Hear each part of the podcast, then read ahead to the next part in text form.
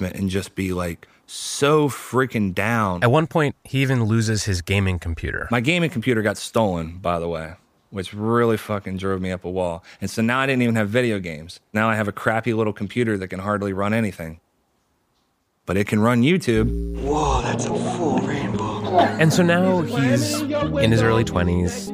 He's living at his grandparents' house. Not so much that it's bad. And he feels like at this time in his life when he should be like finding his way, he should be starting a career and thinking about having a family. Hide your kids. Hide your Instead, he's just watching YouTube. And that All we know is how little we know.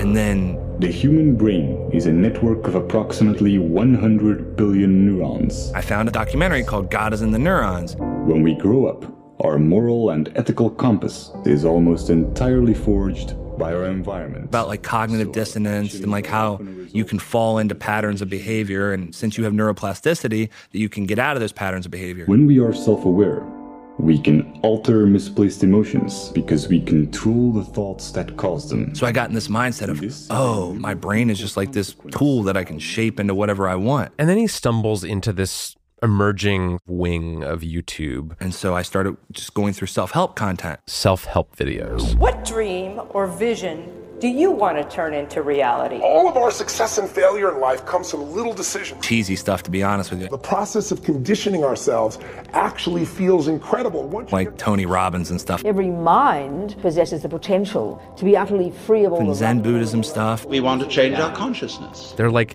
people with advice specifically for You continue to do those same behaviors that keep you from making the change. guys like Caleb. and then To be truly free is both very easy and very hard, i found steph but we can only be kept in the cages we refuse to see.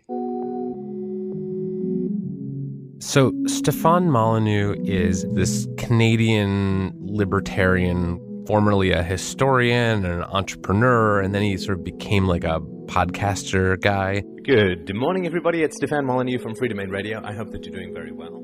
steph just was in the sidebar one day and i clicked on it You really have to open the often iron bound doors of your heart. When YouTube, sort of early in its life, removed its 15 minute limit on how long videos could be, he just started pumping out hour, two hour long